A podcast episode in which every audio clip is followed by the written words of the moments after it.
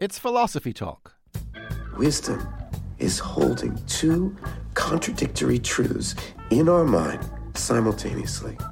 If you believe contradictions, what's to stop you from believing anything? If I'm not happy, and I'm not not happy, isn't that a true contradiction? If I'm standing in the doorway, can I be indoors and outdoors at the same time? Can God make a rock so big that he can't move it? His heart will stop at the very sight of you, where he doesn't deserve to live. And yes, I am aware of the contradiction embodied in that sentence. This sentence is false. Does that mean it's also true? Logicians have been struggling with this since it was put on the table by Eubulides two and a half thousand years ago. Our guest is Graham Priest from the City University of New York. No one has succeeded yet in explaining what's wrong with it.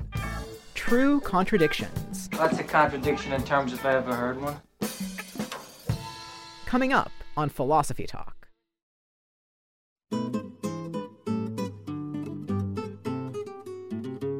How could something be both true and false at the same time? If we accepted contradictions, would we end up believing just anything? Or would we simply be more open to the mystery of the world? Welcome to Philosophy Talk, the program that questions everything. Accept your intelligence. I'm Josh Landy. And I'm Ray Briggs. We're coming to you from the studios of KALW San Francisco Bay Area. Continuing conversations that begin at Philosopher's Corner on the Stanford campus, where Ray teaches philosophy and I direct the Philosophy and Literature Initiative. Today, we're thinking about true contradictions. The world is full of contradictions, right? like uh, parting is such sweet sorrow. Uh, parting is sweet, but parting is also sad.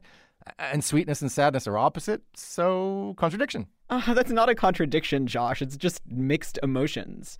A real contradiction would be like if Romeo was both sad and not sad. Something would have to be true and not true at the same time. Uh, You mean, okay, like this I'm lying right now. Oh, it's the famous liar paradox. So you tell me you're lying. And so if you're actually lying, then the sentence you said is true, in which case you're not lying.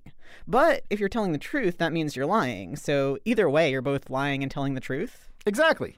So that right there is a true contradiction. yeah, nice try. But actually, your sentence wasn't both true and false, it was neither. Okay, let me rephrase myself, Ray. I'm not telling the truth right now. Okay, get out of that one. Well, that one is also neither true nor false. Okay, so that means I wasn't telling the truth, which is exactly what I said, which means I was telling the truth. Ah, that's a lot of logic before I've had my coffee. Uh, I see what you're doing, Ray, trying to use comedy to get out of a tight spot. It's not going to work. Okay, fair enough, you got me. Maybe I need more coffee so that I can come up with a better answer.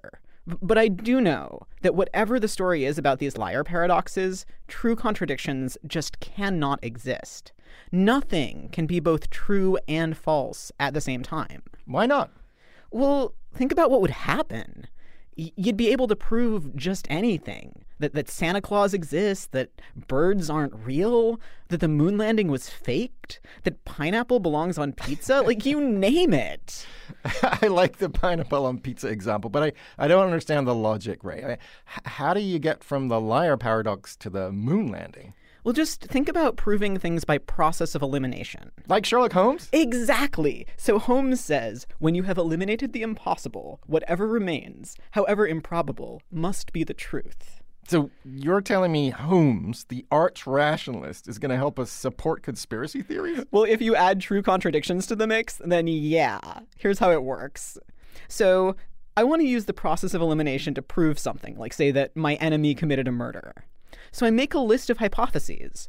One of them is that my enemy committed the murder, and the other is the liar paradox. That's a weird list, Ray. Yeah, yeah, but we know that one of the hypotheses on the list is true because you said it yourself. The liar paradox, both true and false. You're going to make a great detective.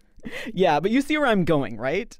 By process of elimination, I can get rid of all the false hypotheses on my list. And guess which one we know is false? Oh no, what have I done? Yup! Since the liar paradox is false, the only remaining possibility is that my enemy is the murderer. Could it be my enemy instead? I mean, sure, it can be whatever you want. I admit I'm kind of tempted, Ray, but still, I do think we can embrace the idea of true contradictions without giving up on reason and common sense. And without framing anybody for crimes. I bet our guest will back me up. It's Graham Priest, professor of philosophy at the City University of New York and author of the book Doubt Truth to Be a Liar. But first, we sent our roving philosophical reporter, Holly J. McDede, to look for true contradictions in literature, including the Bible. She files this report. It's perfectly reasonable to want truth and order, but literature is unlikely to help with that. Fiction is filled with paradoxes, plot holes, and unreliable narrators. It is midnight. The rain is beating on the windows. That's from Samuel Beckett's novel Molloy. Later, the narrator describes another version of reality. I do not know. I shall learn. Then I went back into the house and wrote, It is midnight. The rain is beating on the windows. It was not midnight. It was not raining. Another example The Semplica Girl Diaries by George Saunders. The narrator, who was keeping a diary, writes Do not really like rich people, as they make us poor people feel dopey and inadequate. Not that we are poor, I would say we are middle. We are very, very lucky, I know that. But still, it is not right that rich people make us middle people feel dopey and inadequate. Then the next day, he writes a clarification. I am not tired of work. It is a privilege to work. I do not hate the rich, I aspire to be rich myself. And when we finally do get our own bridge, trout, treehouse, SGs, etc., at least we will know we really earned them. Unlike, say, the Torinis, who I feel must have family money. What's true, what's false, everything. As novelist and Vietnam vet Tim O'Brien writes in How to Tell a True War Story Absolute occurrence is irrelevant. A thing may happen and be a total lie, another thing may not happen and be truer than the truth. Fiction is important and all, but what about the Bible, the most widely circulated book in history? Biblical texts are filled with contradictions. I think that there are lots of truths that can be found in biblical books. Jennifer Knust is a professor of religious studies at Duke University. I don't think that the truths are going to be consistent, but rather an opportunity to reflect on how messy it is to be alive and to try to figure out how to be human. In 2011, Knust published Unprotected Texts, the Bible's surprising contradictions about sex and desire, at a time when sexuality was also a biblical battleground. In this interview from that period, Piers Morgan talked to American televangelist Joel Osteen. What's your view now?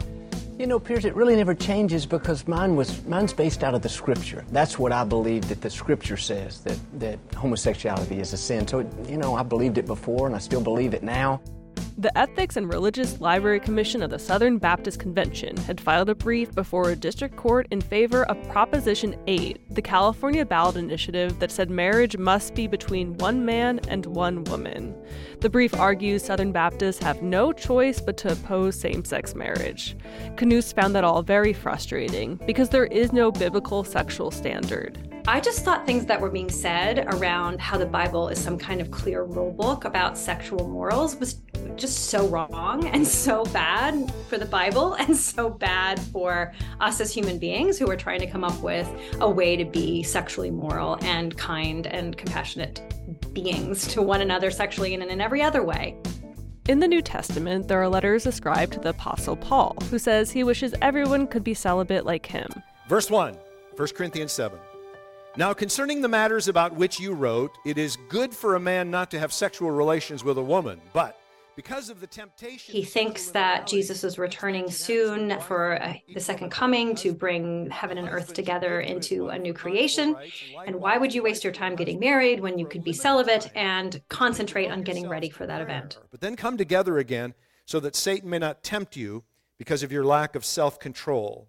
Then there's another letter, possibly written by Paul, depending on what you believe, called 1 Timothy, where an opposite argument is made. In fact, there's a passage um, in the letters to Timothy where um, younger widows are specifically told that they should get married again. And also, um, young women are told that they are saved through childbearing, which is a pretty different argument than is in 1 Corinthians. Knust says contradictions are an invitation to pay attention. Her mom was an amateur Bible scholar. Growing up, they would read a big picture Bible together on a big gold couch, and her mom encouraged her to ask questions. She's still part of Christian communities that are open to multiple interpretations. And consider love and kindness and generosity and compassion to be values that are more important than clobbering someone over the head with a passage that has been multiply interpreted and is contradictory with other passages. Not demanding or pushing a single absolute correct answer to big questions is a powerful thing. My love, she speaks like silence without ideals of violence. She doesn't have to say she's faithful, yet she's true like ice, like fire. For Philosophy Talk, I'm Holly J. McDede. Want to hear more? You can find the complete episode on iTunes Music, or for unlimited listening, become a subscriber at philosophytalk.org.